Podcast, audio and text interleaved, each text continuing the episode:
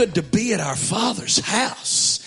Amen. I have been looking for an opportunity to just escape, get away, and uh, get down here for a Sunday service. Y'all have got such a awesome uh, uh, exposure online. I'm able to pull up some of the videos and uh, hear a little bit of Odie preaching, hear the worship, and I've been wanting to come and just visit on a Sunday, but seem like I'm always tied up. I'm always preaching. Whenever anybody books me, they always want me on Sunday. So every Sunday I've been tied up. And then Pastor got a hold of me just a few months ago and wanted to know when I'd be available on a Sunday. And I just happened to have this Sunday open. So I am so glad to be here. Did y'all enjoy that worship today? How many felt the presence of God? I mean, that was just phenomenal. What a worship team. I mean, it's like Odie, you're you're like the Steven Furtick of southeastern Kentucky. Anybody know Steven Furtick is? I mean, he's he's still. I mean, he was my youth leader back twenty some years ago. He still looks just like he did. He's buff, you know. The the cool preacher. This is the thing about Pastor Odie, because uh, I grew up under my grandfather, Harley Hensley, Ernest Brock. That was my idea of what a preacher was, and it wasn't until Odie was my youth pastor that I realized that being a preacher could be cool, that you could be cool and that you could be a preacher. And, and I'm serious. I mean, he had such an impact on me. It was surreal just up here listening to him. He wasn't even preaching, but just inviting the presence of God. I remembered sitting in that old Mola sanctuary and listening to Pastor Odie teach and just what an inspiration that he was to me. I knew that God had called me to preach. But when I saw Odie and I listened to Odie, I was sitting back there and in my mind I'm thinking, Lord, that's what I want to be. That's, that's, if I can get my Papa and Harley Hensley and those guys anointing and if I can put it together with that, then I've got something. So you talk about being an inspiration. You was, I kid you not. I mean, it was just, and, and I mean, this guy has got, a gym in town. He's got a physical gym in town, and then he's got a spiritual gym over here in Newtown. Amen. So, I mean, this church has got it going on. Praise God. And I am just so honored to be uh, a guest here today and I feel like I'm at home because I look over here and see Odie and Judy and James and Jill, see Liz and Donnie and just Alan I saw back there and Paul, people that I've known, basically Curtis and Stephanie. I mean, people I've known my whole life. I mean, I just feel like I'm at home. So if it's all right with you, I'm just going to make myself at home. Is that cool? Amen. We're going to get right into the Word of God, but real quick, uh, Ashley, just get up and come up here since the baby's awake. Just come, come uh, I know you got them new heels. She's been up there with Todd Hoskins' wife and daughters, and she saw them big heels they were wearing, so she ordered her some some of them heels. So she's still learning how to run around in them things. But uh, yeah, there you go. Praise God. But in case y'all don't know what a miracle looks like, right here is a miracle because just three months ago, this baby had two strokes two blood clots in his body, was having one seizure after the other at Vanderbilt University, the top neonatal hospital in the country, gave us no hope. And God brought him out. As you can see, he is alive. He is alert. He is well. And I had the top doctor at Vanderbilt University. Walk in as they pulled off the, the ventilator and, and the brain machines and all that kind of stuff. We saw that happen. This didn't happen in a matter of weeks and months, Odies. This happened in a matter of hours. They came pulling this stuff off. The doctor comes in and, and he looks at us and says, I can't explain what happened. I don't understand what happened. And it took me back as I was standing there, standing by my papa's side when God raised my grandmother, Thelma Carter. Some of y'all remember that from from the dead. And he said, I can't take credit for this. Well, the doctor looked at us, told us the same thing, said, I cannot take credit for what has happened here today. I said, there's thousands of people across this country that's praying for this baby. He said, well, you need to call them and thank them. I said, no, I'm just going ahead and thanking the one that they was calling on, that they was praying to. And I got excited, man. I was I was shouting, I was praising God back there in in the uh, in the NICU, the neonatal ICU, and and he said, now now before you get too excited, he said, calm down. He said, there's still a long way to go. He said he said that arm right there. He said the stroke has impacted the area of the brain that controls this arm and said not only that, but he's had two blood clots in that arm. Said he'll more than likely never move that arm, and if he does gain some function, he said it's going to be years of therapy and surgery that his brain will reroute. I said, well, listen, if it don't reroute, God's going to restore because something is going to re-happen in this deal. And you know what? He said it would be years, right? I'm not talking weeks. I'm not talking months. We were still at Vanderbilt just three days later, his arm just started moving and just going up and down. We were just there on Friday. They could not believe that that arm is just as strong, if not stronger, than the other arm because we serve a God that is stronger, greater, mightier than anything in this world. If you believe it, throw up your hands and give the Lord a shout of praise. Say something, baby. Say something. Come on. Hallelujah. I'm telling you what. She's a preacher right there. Amen. She kind of she she's content to be in the background, but she's giving me sermons all of the time. I mean, she was she was preaching to me on the way to Nashville the other day. She said, uh, she said, some folk need to clear out their GPS. You know, I was trying to pull up Vanderbilt and there was all these places, you know, in the GPS where I'd preached at. And, and she said, you know what? I got a word. Said, there's some people that's got too many things in their GPS. Is that what you said? Tell, uh, stand up, tell them the rest of it. It's good. Hallelujah. But I'm just so thankful for my wife and for my baby and, uh, uh, Pastor Odie was talking about my grandfather. His name's Jensen Thee. That's that's his name. He was named after uh, my grandfather, and I'm I'm so glad to have my armor bearer Lee. He kind of he keeps me in line. Those of you that know me, you know that uh, it's hard for me to keep focus. I would forget my head if it wasn't attached to me. So God has set the people in my life that keeps me straight. Amen. So I can do what God's called me to do. But are y'all ready for the word of the Lord this morning? Y'all ready for the word? We're going to go to Acts of the Apostles, chapter number 12. My papa would say we're going to Pentecostal headquarters this morning. Amen. Hallelujah. The action book of the Bible. Finally, last night, well, you know, since we got the baby, we, we haven't watched many action flicks. So we finally got to watch an action flick last night, and I was so excited. But, uh, you know, one thing about an action flick, an action movie, is that you can't have an action movie without opposition, without something coming against you. And as you look at the book of Acts, it's not just the action book because of the miracles, the signs, the wonders, revival, but we understand in the midst of all the action going on in the book of Acts that there was some opposition, there was some resistance, there was some trouble. And if you're going to do great things for God, you got to understand that it's not always going to be smooth sailing. There's going to be some stuff that's going to press up against you. And we're going to take a look at some of that. This is one of my favorite chapters in the Bible, and I'm so excited to share with you what God's given me.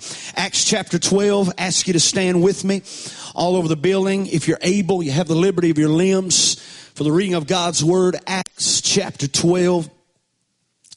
And uh, I could skip down, but I'm really amazed sometimes at how that scriptures and how the Word of God ties together. And there are some details that in the beginning of a chapter, in the beginning of a story that may seem minute and may seem like they don't mean much, but by the time you get to the end, it's amazing how it's like a puzzle, Kurt. It just, it just fits together.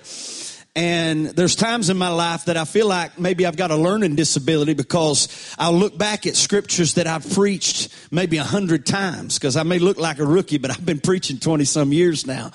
And I may have preached it when I was younger, but then when I go back to it, it's like I see something, Pastor, that I never saw there before. And it's amazing how the puzzle fits together. So we're going to take a look at that this morning. Acts chapter 12, and we're beginning at verse 1. And just for the sake of time, I'm going to skip down and catch the end, but we're going to read the beginning and the end of the story. And then I'll try to pick up some of the middle. But Acts chapter 12, verse 1, when you're there, shout amen. Now, about that time, Herod the king stretched forth his hands to vex certain of the church. And he killed James, the brother of John, with a sword. And because he saw it pleased the Jews, he proceeded further to take Peter also. And these were the days of unleavened bread. And when he had apprehended him, he put him in prison and delivered him to four quadrants of soldiers to keep him, intending after Easter to bring him forth to the people. And Peter therefore was kept in prison, but prayer was made. Somebody shout, prayer was made. I think the word choice here is interesting because I would say prayer was prayed. But he said prayer was made as if prayer is something that you make, that you got to put certain ingredients into it for it to work. Isn't that interesting? Prayer was made without ceasing of the church unto God for him.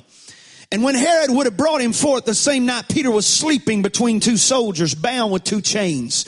And the keepers before the door kept the prison. Behold, the angel of the Lord came upon him, and a light shined in the prison, and he smote Peter. Somebody shout, he smote Peter on the side and raised him up, saying, Arise up quickly. And his chains fell off his hands. See, some of you are waiting for chains to break but sometimes maybe God's waiting for you to rise up.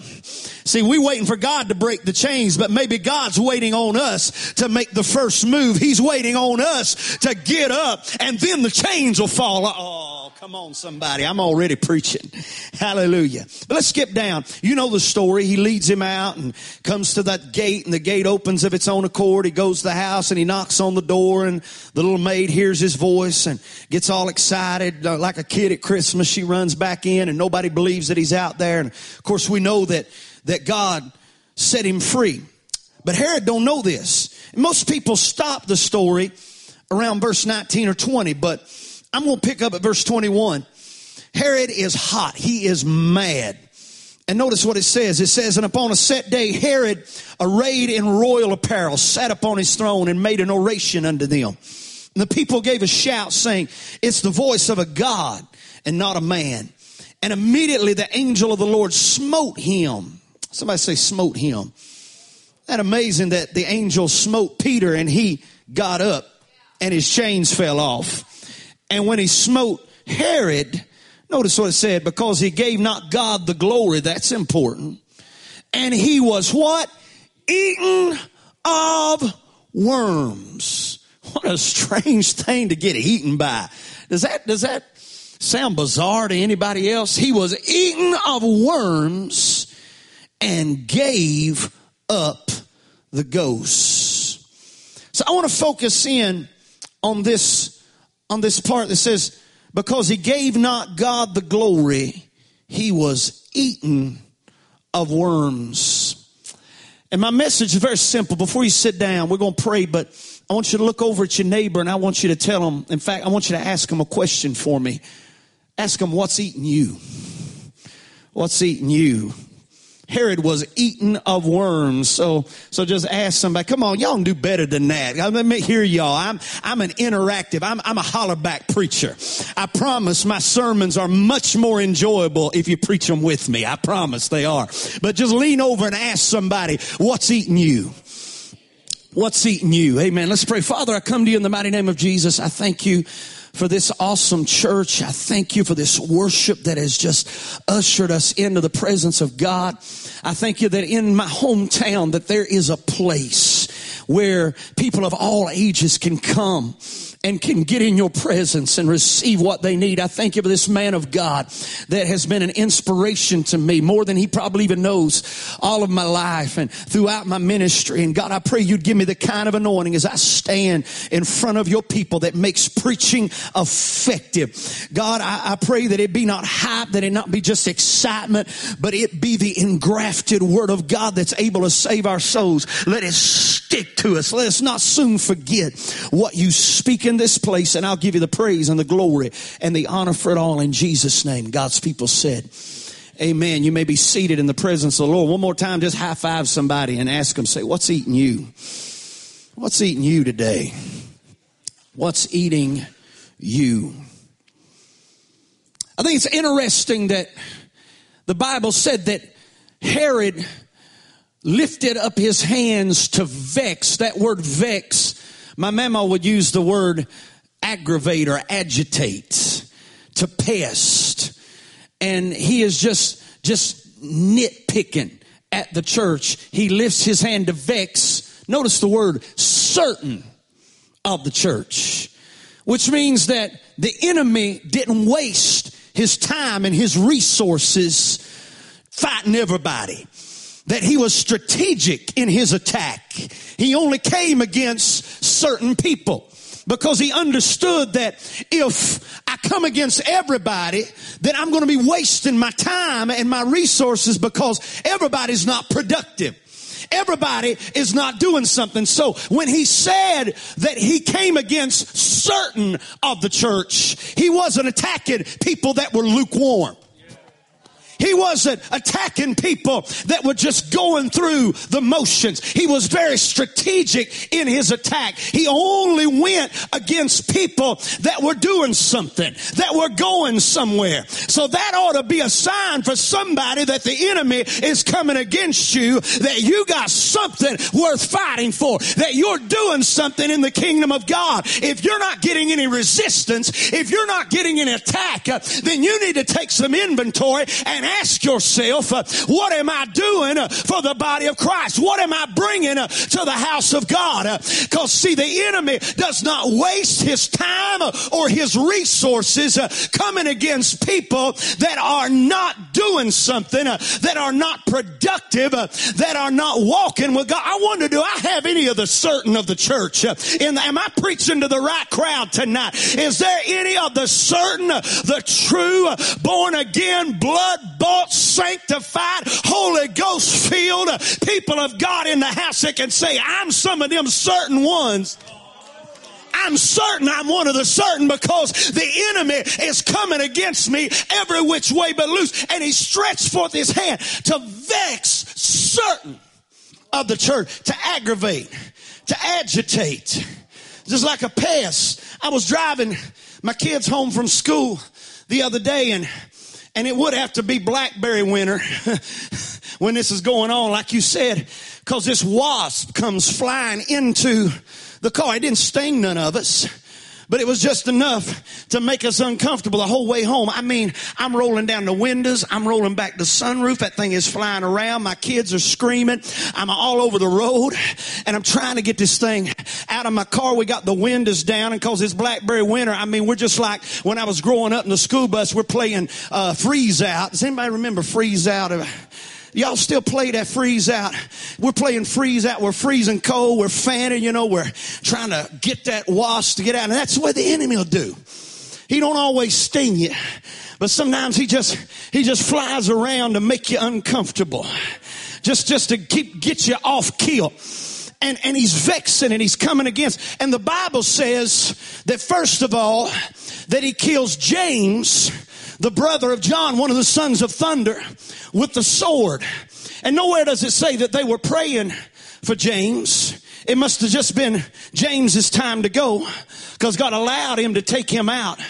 But then it says because he saw it please the Jews, he proceeded further. And there we find the devil's fatal flaw we find the chink in his armor.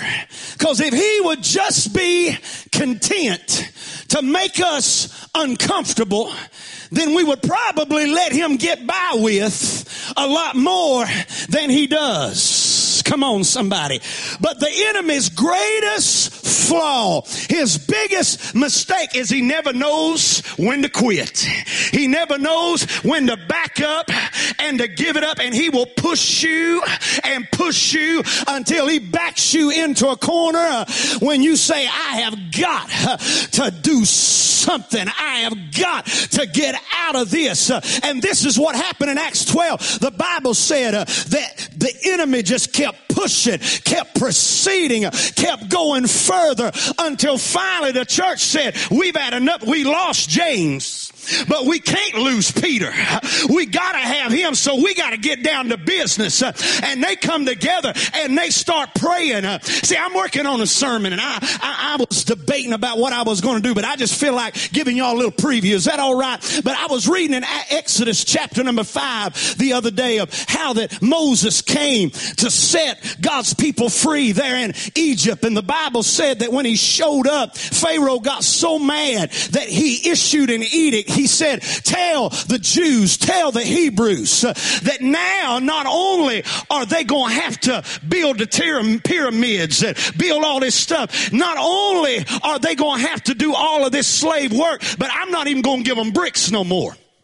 They're going to have to go out and pick their own straw to make the bricks with. And I'm not even going to back up and say, well, you can produce less and have less productivity. You're going to have to build just like you was building, even though you got to make your own bricks and go out and get your own straw. And I was reading that and the Lord just hit me with something, said that was the last straw. That was the last straw. The enemy had pushed them and pushed them and pushed them. And as long as they were uncomfortable, as long as they were having to bear these burdens, they would have just put up with it. They would have just took it. But the Bible said when the enemy said, all right, now you got to get your own straw and put a mandate on them that was unbearable and that was impossible. It was in that moment that they began to cry out to God and God delivered and God moved. I don't know who I'm preaching to right now, but somebody uh, has been in some uncomfortable places. Uh, the enemy's been coming against you, but that last thing that hit you was the last straw. Uh, it was the straw that breaks the camel's back. You say, I'm not going to take not one more thing, but I'm going to lift my eyes unto the hills from whence cometh my help. My help comes from the Lord. I wish somebody, if About five people that right now is on the last straw and said, I'm not going to take uh, not another inch uh, from the devil. I wish you would throw up your hands, uh, lift your voice, and call on the name of your God until he delivers in a mighty way. I'm starting to feel my help coming this morning. Hallelujah. Woo! Glory to God. Woo! Touch somebody, tell them it's the last straw. It's the last straw. I put up with you taking James, but you ain't gonna take Peter. I put up with building your pyramids, but I'm not gonna have to take straw and make my own bricks. See, before it was uncomfortable. Now it's unbearable. I can't handle not another thing. You back me in a corner. You push me too far. Like that woman with the issue of blood. She dealt with it as long as she had some money to pay some doctors to go visit. But the Bible said uh, when she ran out of money, uh, ran out of doctors, uh, and it grew worse and none better, uh, she came to the last straw. Uh, she came to the end of the rope uh, and said, you know what? I hear Jesus is passing by. If it was any other day, I'd wait for him to come knock on my door. But today, I've about had enough, and if I gotta push through the crowd, if I gotta crawl on my hands and knees to get a of the hem of his garment, if I can but touch the hem of his garment, I know I'll be made whole. See, it's not just passive people. It's not just casual Christians that has that kind of attitude. Sometimes God has got to let the enemy push you into a corner and back you against the wall and put you at your last straw before you'll get serious and passionate and aggressive to go. I wish somebody's on their last straw would not be casual, not be passive, but you would let out a praise like you mean to get a hold of God this morning. My God, I wish somebody praise him like you ain't got till next week. somebody. It's the last straw. Oh, woo. Prodigal son was bad when he ran out of money. It's bad when he ran out of friends. It was uncomfortable. Even when they put him in the hog pen, a Jew with an unclean animal hanging out with the pigs, that was bad. But when he would have fain filled his belly with the husk that the swine did eat, when, when what the hogs was eating started looking good to him, the husk, the straw. Oh, God, help me preach. That was the last straw. That was the last straw. He said, I have had enough. Even my father's servants are living better than I'm living. I will arise and go to my father. See, I've been preaching 20 some years and I have never seen anybody show up in a service like this and say, you know what? I just won the lottery. I got millions of dollars. I just bought a Hummer and I just bought a Rolls Royce and a BMW and I got a mansion on the hill, indoor swimming pool. I've got just the perfect life that I always dreamed and imagined. And the only thing missing is Jesus. So I'm here to receive Christ because it's just the only thing missing in my, how many's ever seen that happen? See, Jesus is never your first choice. He's always your last chance. Come on, somebody. Hey, that's the way it always works. It's always, God will allow the enemy to push you back and get you to your last straw when you say, you know what? I'm turning to him. I'm calling on him. Woo, can I testify a little bit? And I'm going to get to my message in a minute. But the Bible said uh, that he pushed him in the corner, uh, that he proceeded further, uh, that he kept pushing, kept pushing. In my life, when we had Jensen Thee at Middlesboro Hospital, uh, they sent us to UT and we got to UT and at UT they said, we haven't seen nothing like this. Uh, we don't know what's going on. Uh, Now at Middlesboro, I dealt with it because I thought, well, it's something we can handle. It's something we can deal with. We got to UT. I thought, well, maybe they could help him at UT. But when it really hit me is when I had to drive from Knoxville to Nashville when they said there is nothing. I'm not talking about just some small town hospital, but I'm talking about a major hospital in Knoxville, Tennessee said we've never seen nothing like this uh, and we can't handle it. They're talking about sawing his arm off. They're talking about he ain't gonna make it through the night. They're talking all this crazy stuff. I realize this is the last straw. I can't depend on no doctors. I can't depend on no surgeons. I got to call on the one that brought me to the dance. I got to call on the one who I named him after. Call on when the dead was raised, when the blinded eyes was open, the deaf ears was unstopped. And it's when you get to the last straw and you lift your voice and you lift your hands and call on him, that's when he makes a way. If the enemy had any sense, he'd just back off and leave you alone and uncomfortable. But when he pushes you to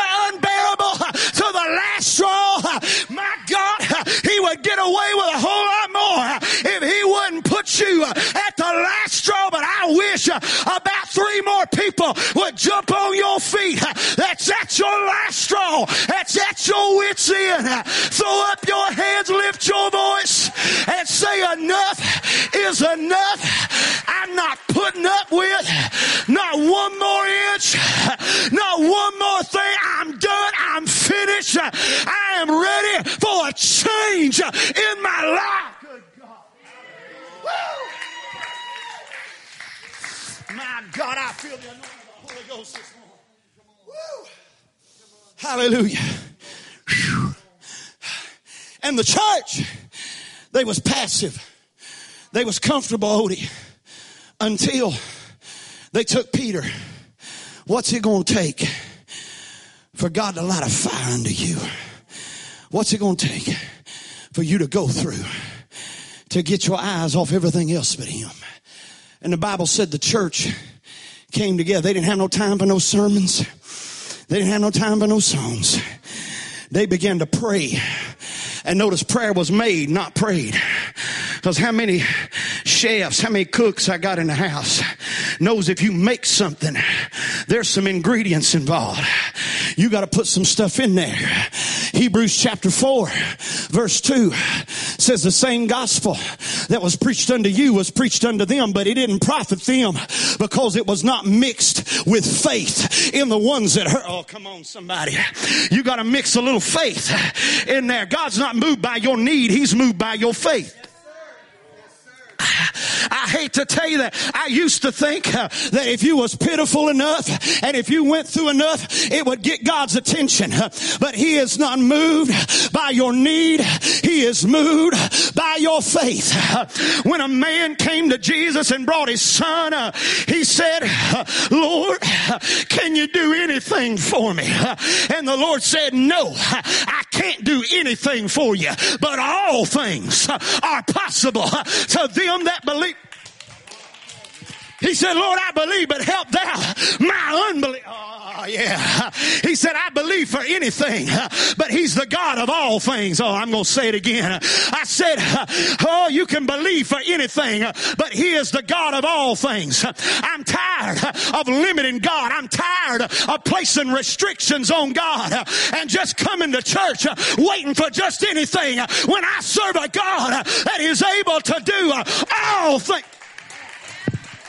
I wish you'd touch somebody say, All things are possible. All things. Oh, hallelujah. Oh, I should have just been happy with my baby surviving, but I wasn't happy with that. I said that arm's gonna move, and it did move. Oh yeah. I said that scar's gonna heal, and it did heal. And guess what? There's one little thing. His hand is still closed up, but guess what? I know God's gonna do that. And I ain't going to be surprised when he does because I don't just serve Curtis, a God of anything. I serve the God of all things.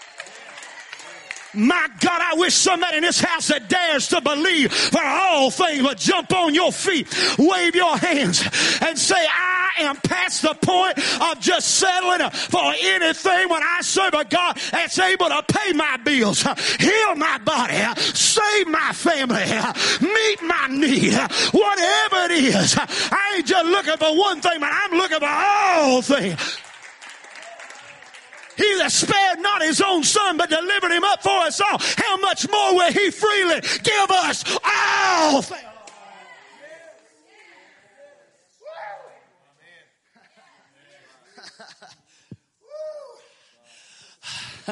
Somebody shout all things. Woo. And and so they began to pray, mixed with faith, and you got to have a little fervency in there too. Because the effectual, fervent prayer of a righteous man availeth much. You got to put some fire on that prayer. You got to put some passion on that prayer. When I was younger, I thought that the, the louder I got meant the more fire that my prayer has. But I've come to a place that I realize some of you may not be able to raise your voice. You may not be able to get up to more than a whisper, but it's not in the volume. It's in the velocity. Come on. Come on, somebody. Yeah. It's not on the outside. It's on the inside. You gotta believe that thing. You gotta want that thing. There's gotta be some passion when you pray, when you call on the Lord. The Bible said that they prayed without ceasing. Most of us, I'd say y'all wanting to get out by 12, but they prayed without, because this is the last straw. We ain't looking at the watch when we on the last straw. We ain't worried about beating the Baptists to KFC when you on the last straw. And the Bible said that they prayed without ceasing, without stopping. I, I asked the Lord one time, I said, Lord, when you said pray without ceasing, when you said praying always, do you want me to just walk around praying all the time?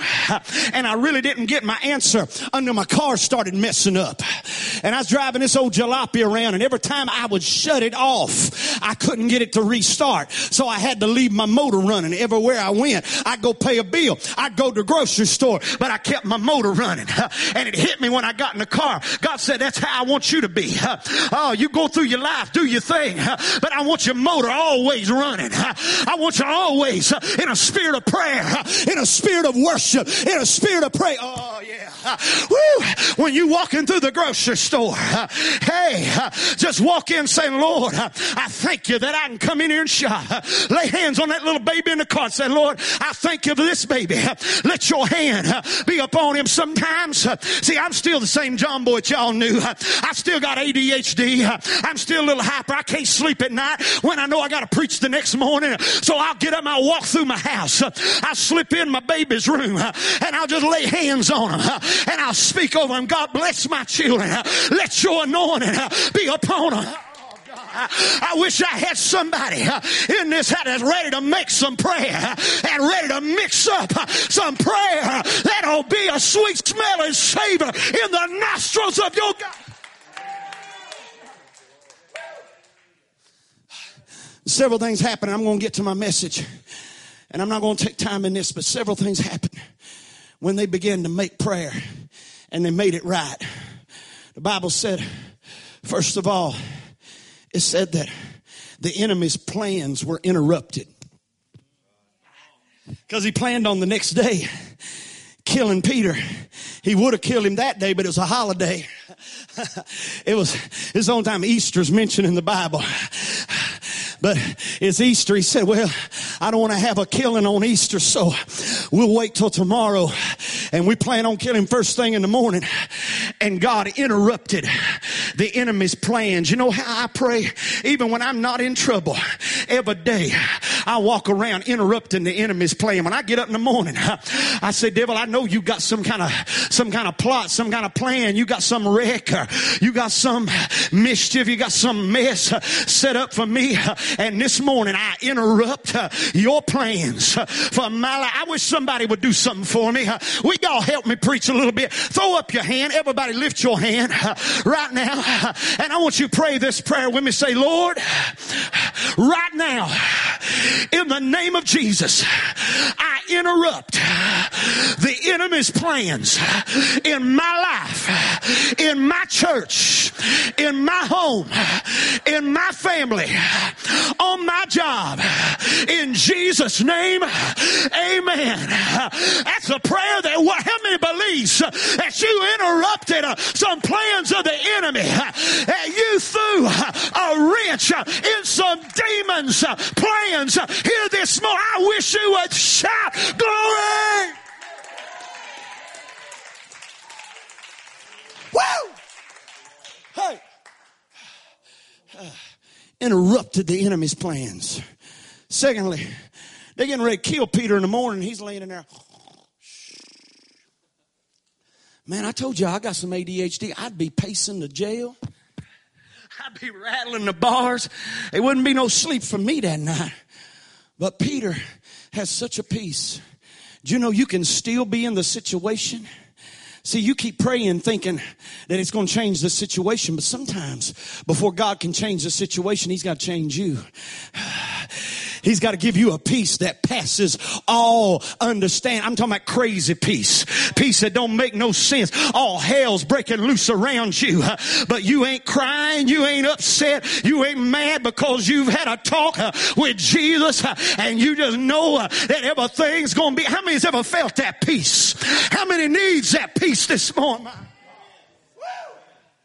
And, and, and he's got this crazy peace and he's asleep angel got to wake him up, smites him on the side. I mean, hits him hard. Get up!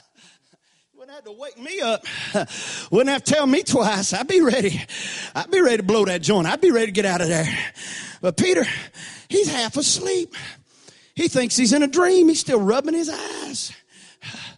He's, he got all this, my mama called it matter, got all this matter in his eyes. And, he, and the Bible said that he gets up and the chains fall off. See, the chains fall off when you move. You keep waiting for the chains to fall. But it's when you change your position, when you change your posture, and he gets up and he moving. He don't even know he's in the world, man. He thinks he's in a dream, Judy, and he's going through here, and it's dark. There ain't no light, but the angels guiding him. I said, let me try this side. I said, the angels guiding him.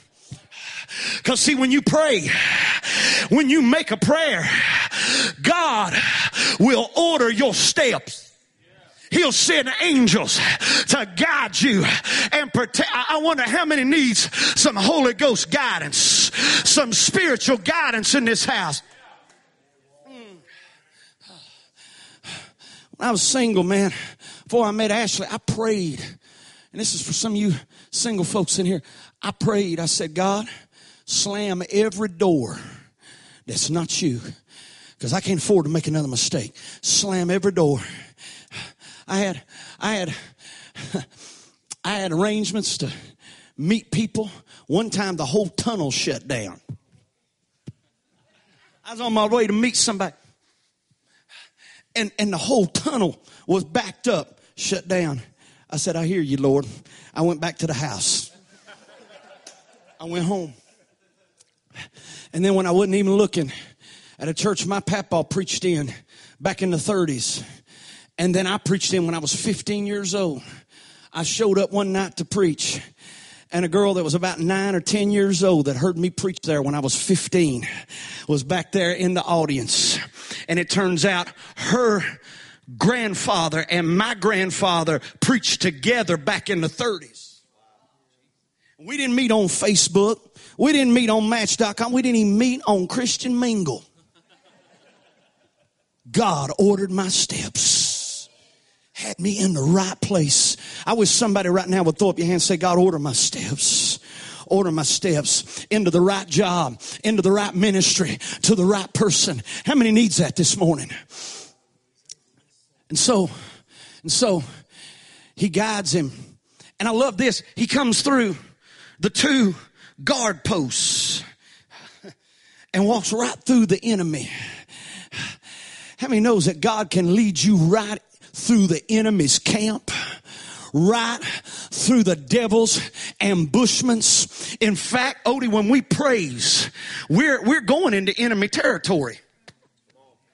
See, the devil, he ain't in the bottomless pit yet. The Bible said he's the prince of the power of the what? The air. So he dwells up here trying to hinder our prayers, hinder our prayer. That's why it's a press sometimes.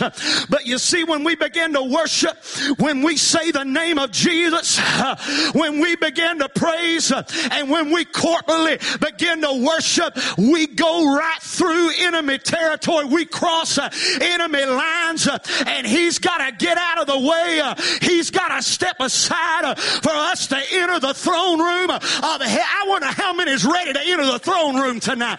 How many is ready to cross some enemy line? How many ready for some prayers to reach heaven? I wish somebody that's ready to cross enemy line would throw up your hands, lift your voice, and say, I'm going through in the name of Jesus. I am reaching heaven this morning. Woo! And and then he comes to the iron gate that leads to the city. He ain't got a knock. He ain't got a kick. James, he ain't got to even bust through that door. It's like coming to Walmart, baby.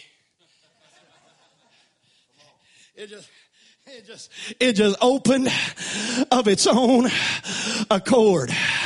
The iron gate that shouldn't have moved, that shouldn't have budged. He didn't have to knock on it. He didn't have to kick it. He didn't have to beat it. Let me tell you something. When you got God with you, you ain't got to beat down doors. You ain't got to knock on doors. Uh, all you got to do is show up at the door and the door will open of its own. What's this? Up to this point, he's still in the prison, but he makes one step and he's in the city. Oh. See, when you at the door, I don't care how big it is, how ugly it is, uh, how locked it is, uh, you're one step from another dimension. Uh, you're one step. I don't know who this is for, but I feel like telling our Father's house in Pineville, Kentucky, that you are one step from reaching this city. You are one step. You are one step from another dimension. From a, this ain't even my sermon, but I feel the anointing of the Holy Ghost that lets you know you may be standing in front of a big door, but get ready because the Lord is your doorkeeper. Odie Carroll, and you are one step away from another level, from another dimension. Somebody get on your feet, throw up your hands, and for about 17 15 seconds, take a praise break. Woo! I know I'm a cameraman's worst nightmare, but I feel the anointing of the Holy Ghost right now. You ain't got to kick it. You ain't got to beat it. You ain't got to bust through it. When you come to it, it's going to open of its own accord. Ah.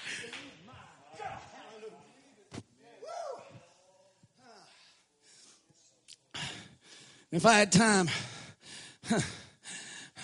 I'd talk about how the gate to the city opened of its own accord, but the gate to the church, he had to beat on it a while. It's, isn't it amazing how you can reach the city quicker than you can reach the saints? That's a whole nother sermon for another day, but he's trying to convince them to open the door and let him in. He beaten they hear his voice. But because they can't see him, they don't believe. What is it you're praying for? That you may have not seen it yet, but you've heard from God. And faith comes by hearing and hearing by the word of God. We were singing about that cloud the size of a man. Oh, come on, somebody. He didn't see nothing. He sent the servant down seven times. Eight times if you count the first time because he sent him seven more times. Eight, the number of new beginnings. He sent him down eight times. Seven times he didn't see nothing. Woo! But he didn't cry. He didn't give up. Because you know what? Even though the servant didn't see nothing, Elijah said, What you see don't line up with what I heard. Because I heard the sound of an abundance of rain. So he looked at the servant and said, Go back and look again until what you see lines up with what I heard. I wish you'd look at somebody and say, Go back and look again. Go back and look again. Tell every negative voice of doubt and unbelief, every demon in hell, every naysayer, tell them to go back and look again until. They told me in Middlesboro, your baby's dying. I said, go back and look again. They told me at UT, your baby's gonna die. Go back and look again. They told me at Vanderbilt, he ain't gonna make it. I said, go back and look again until what you see on the charts, on the x-rays lines up with what I heard down in my sanctified soul. Woo! Hey, I wish you'd touch about seven people and tell them go back and look again. Oh, we got a lot of empty seats, so somebody gonna have to move. Find about seven people, tell them go back and look again. Go back and look again under what you see lines up with what I heard. Well, y'all quiet because y'all waiting for me to get to them worms, ain't you? They finally opened the door, they let Peter in. And Herod is hot. He is mad because Peter slipped through his fingers. So he goes to this city and he gets up and he makes this oration adorned in royal apparel. Man, he's dressed to the hilt. I started to wear a suit this morning and I got online and I seen Odie in jeans, so I thought, well, I'm all right. I'm gonna put some jeans on this morning. Seen Justin in his jeans. I said, man, they ain't gonna be in their Levi's and me not in mine. So praise God. I wear some nice shoes, but I'm putting my jeans on. Praise God. And and I mean, he's dressed in I mean, he's got full suit and tie, man. Got his crown on. He's looking sharp. And he, he makes this oration and and they're talking about this is the voice of God and not a man. He sounds good. He looks good. But they don't know what's going on on the inside. And the Bible said that because he gave not God the glory, the angel smote him. Watch it smote Peter and the chains fell off and he got up and it smote Herod and he was eaten alive. So you got a choice this morning. God is tapping you on the shoulder. He's smiting you on the side. Either you're going to rise up and let your chains fall off or you're going to let the enemy eat you alive because here's the part that got me. If I was going to make a show and a spectacle of a Herod who's been attacking all these Christians, if I'm going to mess him up, I would find something better than worms, man. I'd go big. I'd do like, you know, when, when, when them kids was, was mocking the prophet and thou bald head, and I'd send some she bears out of the mountain, you know? I'd send lions, tigers, and bears. Oh my. I know I'm dating myself. Lions, tigers, and bears. Oh my. I'd send a tiger and a lion and a bear to just, just ravage this guy. But see, I'm not God. God's so much smarter than me because he mirrors what's going on in the spirit, in the natural. Because the enemy never just eats you up one bite. He never just rips you apart in a matter of moments. And he always does it in a place that's unseen. See, see, the tiger, the bear, the lion would have ate him from the outside in, but the worms eat him from the inside out. So, my question this morning, I know it took me a little while to get there, but what's eating you? What's eating you? Because this thing is not, it's not just chewing him up in a matter of minutes, but it's just nibbling him to death. Little by little. Just little things, just, just a little at a time just eating you alive. Grab somebody, ask them, What's eating you? What's eating you? And I, thought, what kind of worm is it? And I got I got to studying, and I'm going I'm going to move through this real real fast. I, I see Judy over saying, I don't know. I'm getting ready to tell y'all because I found out in the book of Joel, chapter two, there's a few kinds of worms in the Bible. There's one called the called the cankerworm. How many's heard of the cankerworm? How many's ever seen a cankerworm? Nobody. You know why? Because there ain't many of them around no more. But I'll get to that in a minute. The cankerworm, the way it kills its prey, it's so small. It can't catch nothing. It's so slow. It can't get a hold of nothing. So it hangs out on the top of a tree and it emits this sticky substance that causes its prey, Justin, to get to get stuck.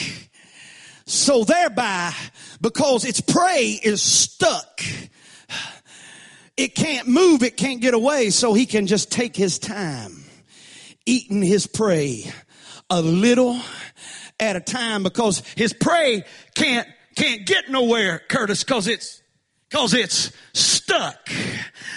Stuck in a memory stuck in a past event, stuck in something somebody did to you. Won't, won't get involved in this church because you got hurt at the last church. And even though you left the premises, uh, you're still stuck in the process.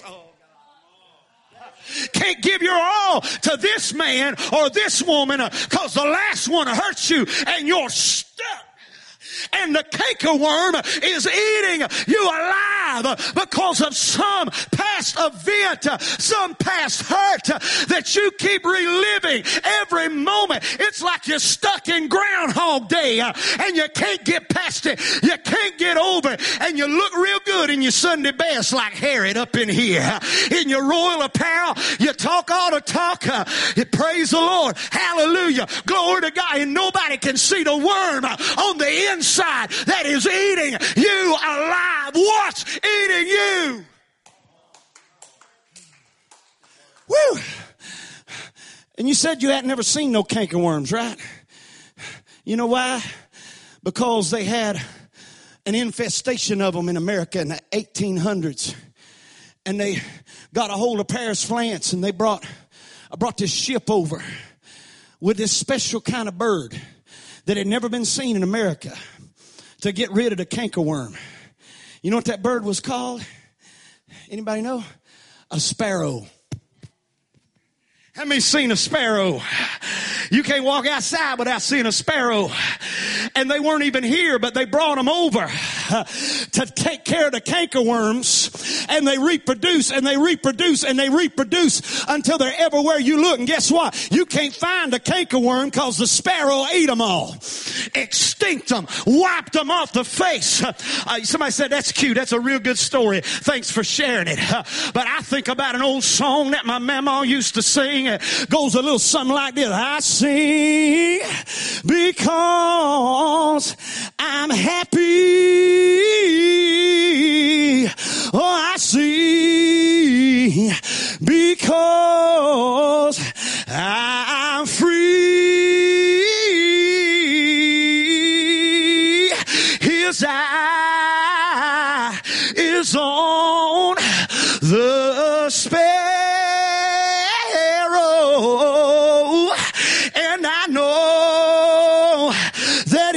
watching over me. I'm almost done preaching, but I wish somebody let the sparrow rise up in you. Let the, oh Lord, I might be stuck in something that happened, but when Jill starts singing, receive the rain like she was a minute, something begins to happen. And come on, that sparrow starts eating the cankerworm, uh, and I start getting, I wonder how many ready to get loose this morning. How many is ready to be free this morning? Somebody in this house needs to jump on your feet, throw up your hands, and take about 30 seconds and let the sparrow out. Come on, young people. Where y'all at? Let the sparrow out. That canker worm can't hold me. James, that cankerworm can't stop me. Cause I got the sparrow down on the inside of me. I got a song. I got a praise. I got joy unspeakable and full of glory. Ah. I'm almost done.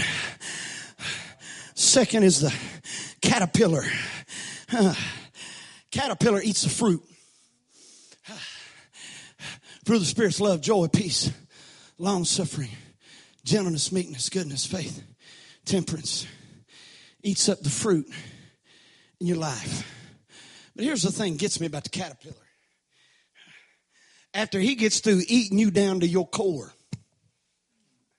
just got an apple core left. That's it, just a, just a core. When he eats me down to my core, he goes and wraps up in a little cocoon. And then when the cocoon opens, he's a butterfly. He just, flies away. Now, now this may not be everybody, but I wonder how many's ever dealt with them caterpillar spirits that will just eat you alive. Just, just, just mooch on your joy and your peace and your love and your compassion. And then the moment you need them, they're spreading their pretty little wings. Oh, they're just flying away. And I used to get mad about that. I used to get upset about that. Because I, I, I would preach for people and, and, and be there for them at the hospital and the funeral home. And then, and then when I needed them, they was nowhere to be found. And I, I watch them, they're just little butterfly wings fluttering away. And I, I used to get mad. I used to hold it against them. And then, and then it hit me. when I read that the lifespan of the butterfly is only a fourth of that of the caterpillar. So I got news for the devil. Fly while you can, baby. Every person that ate up my joy and ate up my peace and ate up my love, fly while you can, baby. Cause guess what? Hey, you ain't gonna fly long. The pleasures of sin only last a season. But guess what? You may eat me down to the core. But if I can get planted, Woo! I said, You may have ate me down to the core, but if I still got my core, I still got a seed. And if I can get planted, I may have just had one fruit a while ago, but I'm going to have a whole tree by the time I get done, because greater is He that is in me than He that is in the world. Do I have a witness?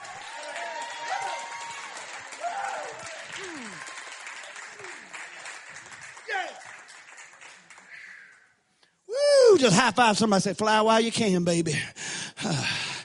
Because I ain't done growing yet. I'm just getting planted, baby. I'm just getting started.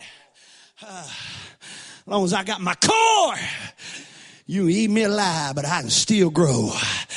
Woo, I can still reach the heavens. Good God, have. That's good stuff. Y'all preach that sometime. Mm. Woo, hallelujah. Uh, and uh, then you got the palmer worm. How many's, how many's heard of palmer worm? You may know it more as the maggot. The thing that waits till everything's dead. And then it comes and eats the remains. Isn't that just like the enemy? He'll get you stuck He'll eat up your fruit and then he waits till you're spiritually dead. And then just so you don't have a revival, you don't have a resurrection, he'll begin to eat what's left, what remains, and leave you with nothing. See, that's why my favorite part of Lazarus getting risen from the dead is not that he was dead four days.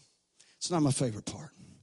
My favorite part is not that that he he had to float out of the tomb basically because he was bound hand and foot. And that's awesome. That's wonderful. But my favorite part of Lazarus being raised from the dead was when they rolled a stone, Jesus said, Lazarus, come forth. And the first thing that happened, and, and I don't have no Bible explicitly to prove this, but this is my sermon, and this is way I believe it happened. So y'all just ride with me for a minute. But I don't believe that he breathed first. I don't believe that his heart beat first. I believe the first thing that happened was the palmer worm started getting a tummy ache. I believe that the palmer worm started getting sick and started having to cough up can I just be real? Puke up. Throw up all the skin, all the fingernails, all of the eyeball, whatever he got, he had to throw up everything that he had eaten off of Lazarus. Cause Lazarus come out whole. He come out complete. So tonight I'm wondering, is there anybody ready to give the enemy acid reflux? Is there anybody ready to give the devil a stomach ache today and make him cough up your joy, cough up your money, cough up your healing, cough up your love, cough up your marriage. Somebody in this house that's ready for the devil to cough it up. Get on your feet, throw up your, I don't know what's eating you this morning. I don't know if it's the palmer worm or the canker worm or the caterpillar, but whatever's eating you, today they gonna cough up everything they've eaten, everything they stole, everything they take it across this room. Jump on your feet, throw up your hands and praise him. Shout until the enemy got. You good, you can just sit there and be cool. But if somebody's here, you got your royal apparel on, you got your church talk on, but there's something been eating at you on the inside. Get ready. Woo! For the enemy to cough up everything he's eaten and he stole. Oh, throw up your hands all over this house. Whew. Tell the devil to cough it up. Begin to praise, begin to worship. Because here's the key. Here's the key. Herod, Odie, could have stopped the worms anytime. This is what messes me up, Justin. He could have stopped the worms anytime. If he would have just begun to give God the glory. Just begin to worship. Just be, how many came to give God the glory today? I'm talking about just a passive, robotic praise, but I'm talking about from your heart, from your soul. Hallelujah. I don't care how you look, how you sound. If the enemy's eating you alive on the inside today, how many's going to say, I'm going to bring this full circle? This is the last straw. You ain't getting another inch. You ain't getting another nibble. Not getting another bite of my mind, my soul, my spirit. And I thought it had to be one of those three kind of worms. And then I, I messed up and I got a hold of this.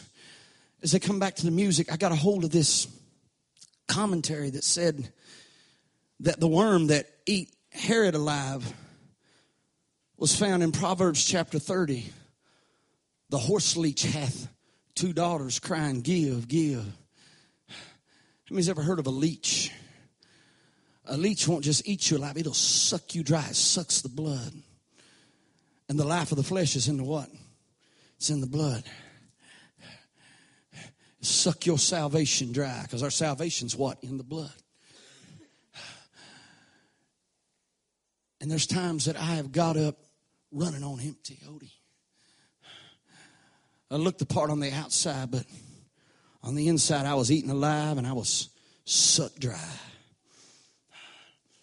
But I found out there's, there's a few ways that you get rid of a leech. Number one, you can burn it out. How many wants that fire of the Holy Ghost burning in your life?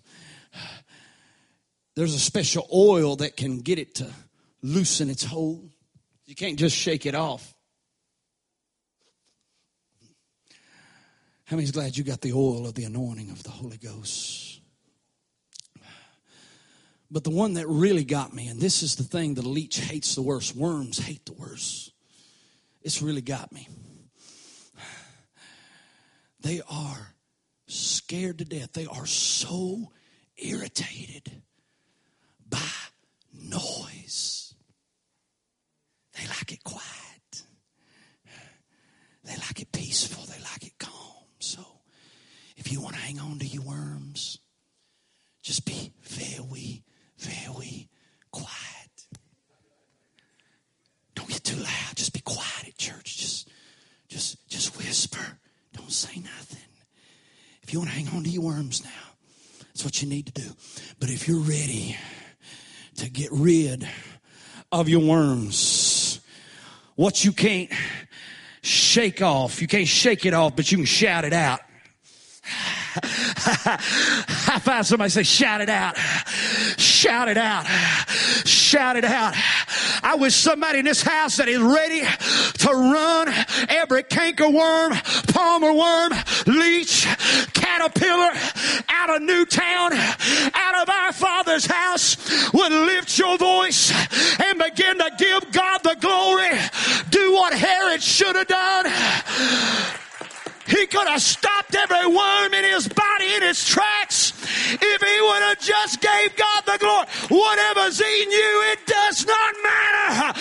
If you'll give God the glory, if you'll open your mouth, if you'll begin to praise Him, it will stop every worm. It's got to cough up everything that is stolen in Jesus' name.